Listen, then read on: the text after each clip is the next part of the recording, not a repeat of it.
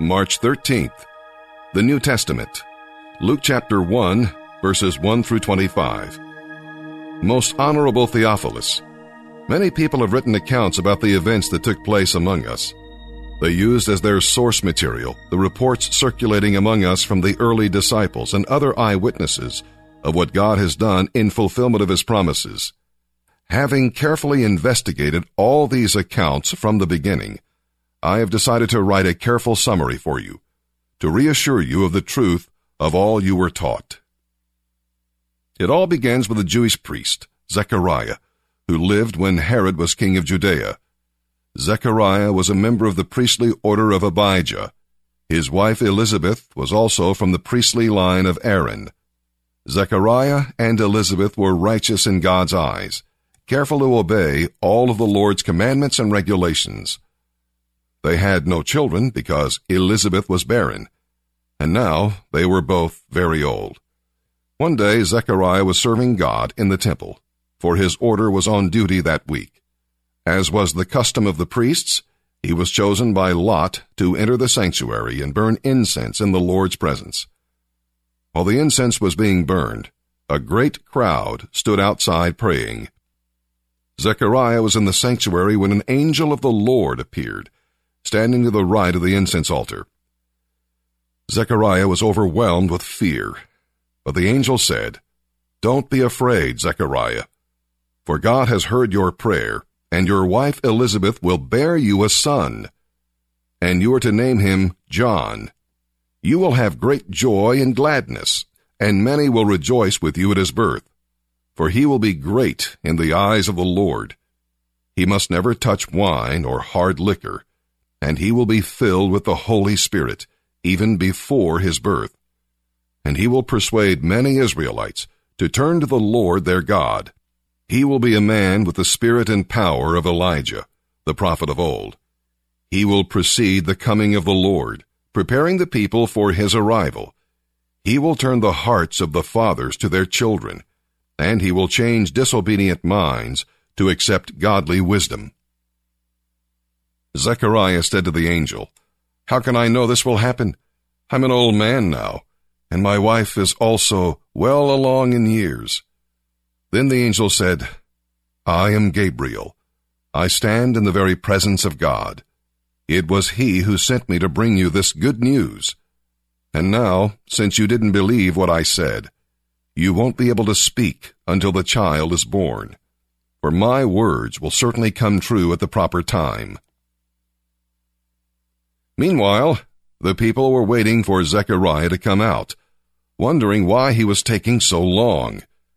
When he finally did come out, he couldn't speak to them. Then they realized from his gestures that he must have seen a vision in the temple sanctuary.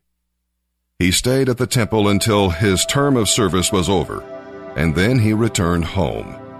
Soon afterward, his wife Elizabeth became pregnant and went into seclusion for five months. How kind the Lord is, she exclaimed.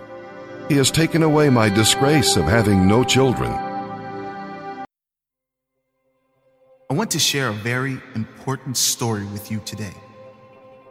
It's a story I think everyone should hear. Before he died, a father said to his son, Here is a watch your grandfather gave me. It's almost 200 years old. Before I give it to you, go to the jewelry store in the city Tell them that I want to sell it and see how much they offer you. The son went to the jewelry store, came back to his father, and said, They offered $100 because it is so old. The father said, Well, try the pawn shop. The son went to the pawn shop, came back to his father, and said, The pawn shop offered only $20 because it has a scratch. The father asked his son to go to the museum and show them the watch. The son quietly questioned his father's judgment, but still, willing to act on his father's last wishes, he went to the museum, and when he came back, he said to his father, The curator offered $375,000 for this rare piece to be included in their precious antique collection. The father responded, I wanted to show you that the right place will value you in the right way. Don't find yourself in the wrong place and get angry because you are not valued. Never stay in a place where someone doesn't see your value or you don't feel appreciated. If you don't know your value, you will always settle for far less than you deserve. People who don't know their value settle for far less than they are worth in relationships or their friendships when it comes to their profession or their job. They know they are worth more, but they settle for someone else's definition of their worth. That is the difference between most people and the few.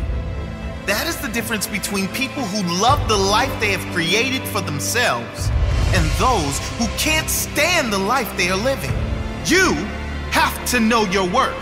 Most people will allow just about anyone to influence their perception of themselves. But people who love their life refuse to accept the opinions of small minded people. They refuse to be put in a box. They will not be defined by anyone but themselves. They know their value is set by themselves, by their own thoughts about who they are, not someone else's opinion of what they are worth. Don't let them put a price on you. You set your own price. And don't go giving discounts to other people so you can fit in or be liked. People pleasers never end up happy in the end. Put yourself first. You must build your self worth by the work you do every day. You build it by the way that you show up every single day, day in and day out. No excuses, no shortcuts, just a relentless dedication to be the best that you can be. If you have someone in your life that tries to diminish your abilities in any way, the time has come to move those people along. It's time to awaken that part of you that demands more from your life because only you know what you are truly capable of. It's time to wake up and shock the world. Shock those who doubted you with a disturbing level of determination. Shock those who doubted you with a commitment to excellence that cannot be matched by those of weak heart. Shock those who doubted you with the actions you take today as you draw a line in the sand and commit to becoming the person no one thought you could be because only you know what you are truly capable of. This world, you only have to earn the respect of one person. That person is you. You determine the level you demand of yourself. It's time to demand more. It's time to prove once and for all who you are, who you will become, and what you will never settle for again. Raise your standards. Rise up to a higher level. And let no one question your integrity again. Day by day, brick by brick, you start now. You build the foundations through the self work you put in every single day. Build yourself up by becoming an unbreakable force, an unstoppable machine, fueled by the results you get from the work you put in today and every day, from this day until your last day. No more will you settle for someone else's opinion of your value. Now you determine your value through your self work, your self education, your self determination of your own destiny, the destiny that is in your hands. Your pride grows stronger every day from the work you put in. The time for change is now when it comes to your own self worth. There is no tomorrow. Know your worth and never, ever settle for anything less.